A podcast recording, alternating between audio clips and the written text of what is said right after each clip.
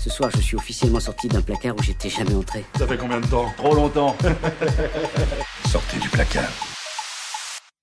Et bienvenue dans le nôtre. Pour cette émission, Jacques a rencontré Nathanaël à la tête du projet Acid Folk et la Atone à l'occasion de son dernier concert à Paris. Elle nous parle de ses différents projets mais aussi de sa transition et les liens entre sa transidentité et la magie du chaos. Bonjour Nathanaël. Euh, pour commencer, bon, j'ai découvert ton univers euh, il y a deux ans et en découvrant euh, cet univers, j'ai vu qu'il y avait énormément de, projets. Donc tu es la moitié du duo euh, Valèche Cavalcave, tu as un fanzine Teenage Trans Girl Superstar, donc qui défonce d'ailleurs. Tu as Ella Atone, qui est donc la, raison de notre présence ce soir, qui si j'ai bien compris à la base est plus un alter ego et ça s'est mué au fur et à mesure en un groupe. C'est un side project en fait. de mon projet principal, euh, qui est Valesca Valcave. Ok, donc il y a aussi euh, ce que j'appelle le, projet que j'appellerais Happy Sweet, que tu fais euh, chaque année à ton anniversaire, sur lequel je, compte revenir. Et alors ce que je voulais savoir, c'est est-ce que tous ces projets, le fanzine, le side project, Valesca, est-ce qu'ils sont définis et délimités en eux-mêmes, ou est-ce qu'ils s'auto-nourrissent, est-ce qu'il y a un fil conducteur d'un projet à l'autre, et est-ce que finalement c'est une grande globalité? Bah, je dirais que le projet Valesca Valcave avec Jill, c'est un peu la nébuleuse, tu vois. Et en fait, il y a plein de choses qui sont sorties de ça. Et, la Atone était un projet qui n'était pas voué à, marcher forcément, en fait. Et euh, c'était un projet folk, j'étais tout seul. Puis ça a bien marché. Et puis après, euh, j'ai eu des ambitions un peu pharaoniques euh, pour rigoler. Je me suis dit, bah, je vais faire mon best-of. Et le best-of, on va le jouer à 5, 6 sur scène. Et puis, et puis voilà quoi. Donc c'est plein de petites idées qui germent au fur et à mesure. Et, mais pour certaines, ont des durées limitées. J'ai un, un nouveau projet euh, électro-techno en ce moment, qui s'appelle Demon. Et euh, ça, je sais que j'arrêterai dans, un an. Euh. c'est un laboratoire. Voilà, il y a des, projets laboratoires et des projets qui sont voués à, continuer. Quoi. Donc la naissance d'Ella Atone et la raison occulte derrière Ella Atone. Ok, alors du coup, Ella Atone, c'est pas un simple anagramme. c'est ce qu'on appelle un exon texteux. J'ai trouvé ça dans un livre d'Unique Azurne, qui était la femme d'Ans Belmer, l'artiste. Et euh, donc du coup, elle euh, décrit, bon c'est un processus à travers une maladie mentale et tout ça, mais elle, euh, décrit des méthodes qui sont occultes pour se diriger au quotidien. Et une de ces méthodes-là, c'est de faire des genres de textes sorciers en prenant des... faire un cut-up de mots qu'elle voit dans la rue. Elle recompose des phrases et qui lui permettent de se déplacer, parfois même d'un pays à l'autre. Elle prend des décisions comme ça. Donc en fait, elle vit sa vie au quotidien comme la vivrait un magicien du chaos, littéralement, en utilisant le monde comme euh, de façon aléatoire. Enfin, c'est assez, euh, vraiment, c'est sa vie, un cut-up entier. C'est dur à expliquer, mais son livre L'homme jasmin est super intéressant là-dessus. Et donc du coup, j'ai appliqué la même méthode à mon euh, nom et prénom quand j'ai commencé à faire ma, transition. Et, et donc, c'était un sujet à l'école d'art où on devait interpréter quelle serait notre version en version super héroïne. Et donc voilà, et donc je pense sincèrement, parce que je suis très très fan de comics aussi, et, chez moi il y avait vraiment cette force occulte, enfin j'ai vraiment... Euh, au, quotidien, c'est même un truc qui n'est pas toujours agréable pour moi. je fais des, crises d'angoisse en permanence, alors du coup je, gère ça un peu comme, comme je peux. Et on a à côté là l'image de, la super-héroïne, qui du coup euh, surmonte quelque chose, et donc l'image de la transition queer. Et finalement, je parlais du rapport entre entre queer et occulte, mais je mettrais au milieu la figure de la super-héroïne, de l'avatar. Voilà, en, sens occulte, on parlait d'avatar, que j'ai créé toute pièce. Voilà. Et alors, euh, bah, t'ayant découvert en première partie de King Jude, euh, euh, l'aspect occulte de ton travail me semblait évident. Et du coup, je voulais te demander, est-ce que c'est un aspect qu'on retrouve vraiment dans tous les projets Ou est-ce qu'il y a des projets où c'est un peu moins évident, mais il est là quand même? Ou est-ce qu'il y a des projets qui sont vierges de tout occultisme? J'imagine que le projet Demons doit être empreint d'un certain occultisme avec un tel nom. Oui, mais en fait, honnêtement, euh, mon intérêt pour l'occulte est là. Euh, dans chaque projet, c'est un intérêt au quotidien. Donc, euh, mais après, il y a des projets où, je joue avec certains clichés. Enfin, pour Valès Cavalcave, l'intérêt pour l'occulte, il est très premier degré. C'est vraiment un projet qui est lié à la trance chamanique pour moi. Mais et la Dawn, c'est plutôt un cliché 90s euh, d'apprenti sorcière. Et dans Demon, dans un truc pas encore défini, je sais pas vers quoi je vais aller, mais évidemment c'est lié à ça. D'accord, alors justement, en, parlant d'occultisme, je souhaiterais revenir sur la série des Happy Sweet, parce que je trouve le projet assez euh, très intéressant. Donc pour rappel, chaque année, pour ton anniversaire, tu sors un album euh, créé avec le temps correspondant à l'âge que tu vas avoir. Et euh, donc j'ai lu que c'était un, rituel de euh, Chaos Magic. Et du coup, est-ce que tu peux expliquer euh, ce que c'est que la magie du chaos Et si tu veux bien nous en dire plus, un peu euh, développer ton, procédé de Chaos Magic? Il me faudrait une conférence en fait, mais, en fait, ce qui m'a touché avec le principe de la Chaos Magic, c'est que c'est la version euh, un peu DIY de la magie. En gros, le principe, c'est que tout le monde peut un peu en faire ce qu'on veut.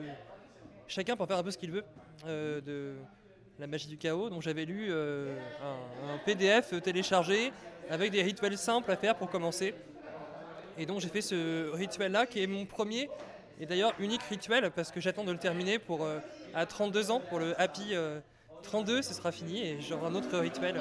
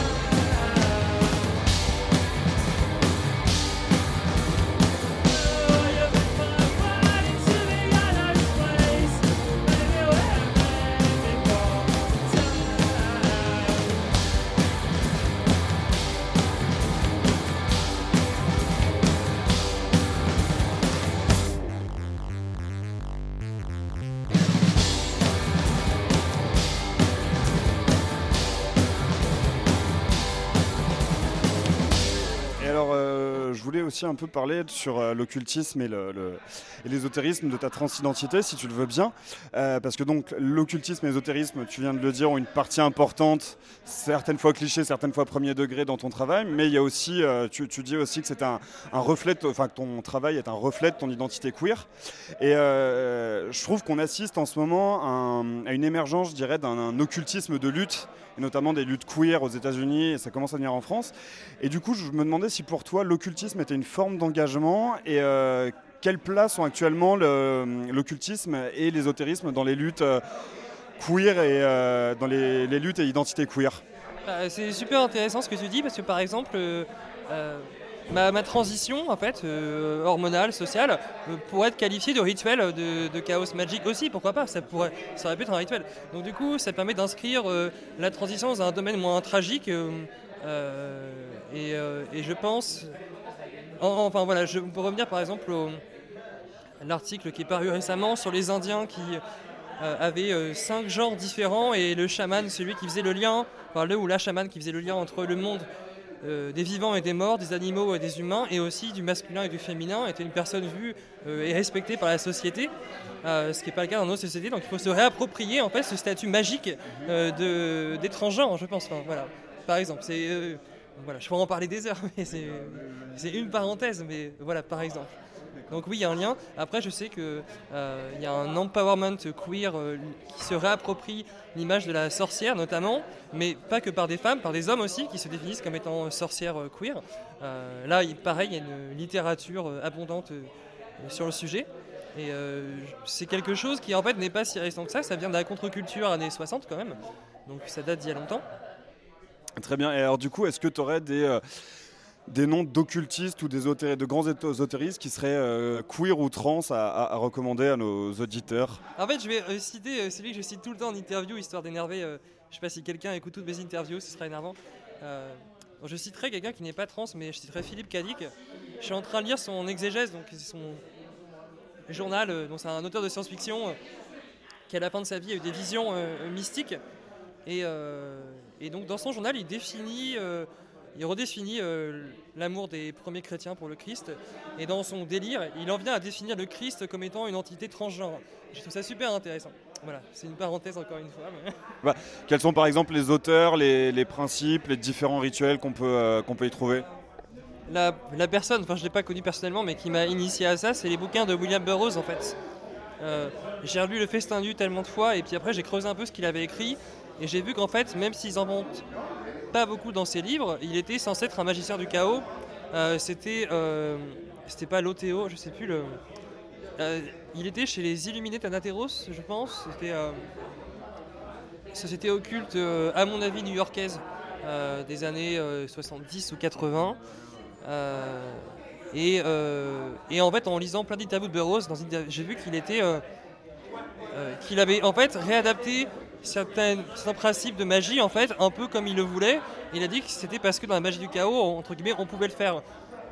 En fait, le problème de la magie au sens euh, large du terme, c'est que ça implique une phase d'étude euh, extrêmement longue euh, avant de se prétendre magicienne ou magicien.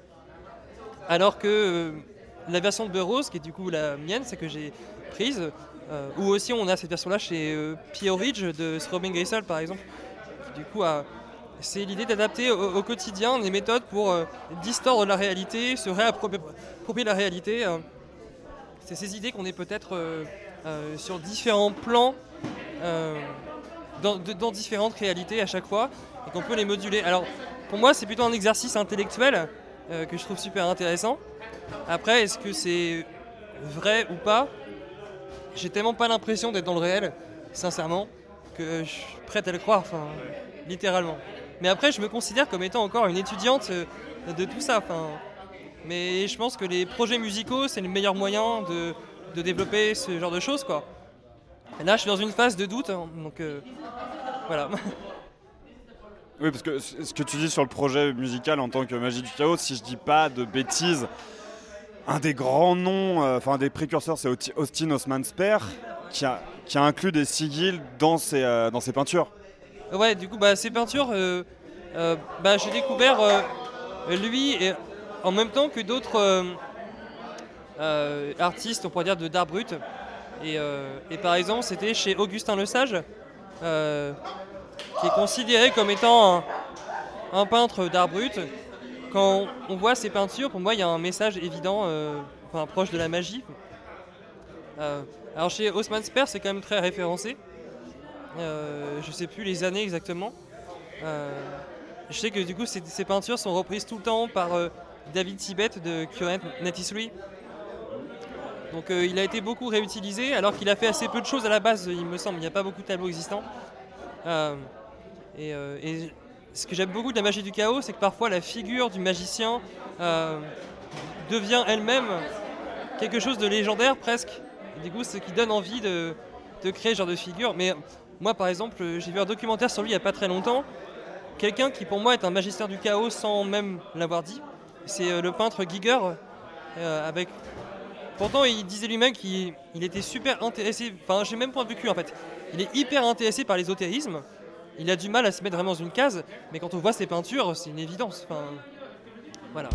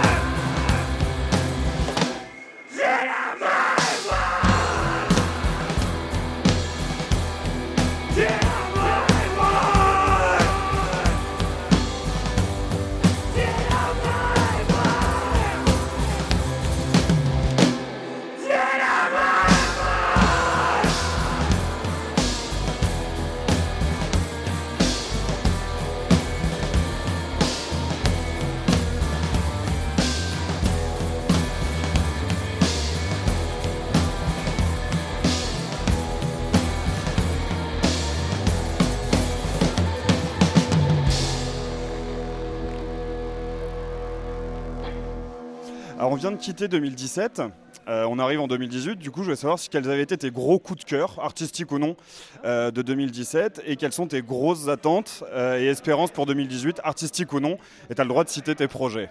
D'accord, mais je sais pas, je dirais que. Alors en ce moment, donc ma lubie, donc c'est vraiment. là je vais flinguer ma carrière en en parlant. Mais je viens de terminer la biographie de Moby, voilà, le, chauve qui fait de la musique, et en fait c'est super intéressant.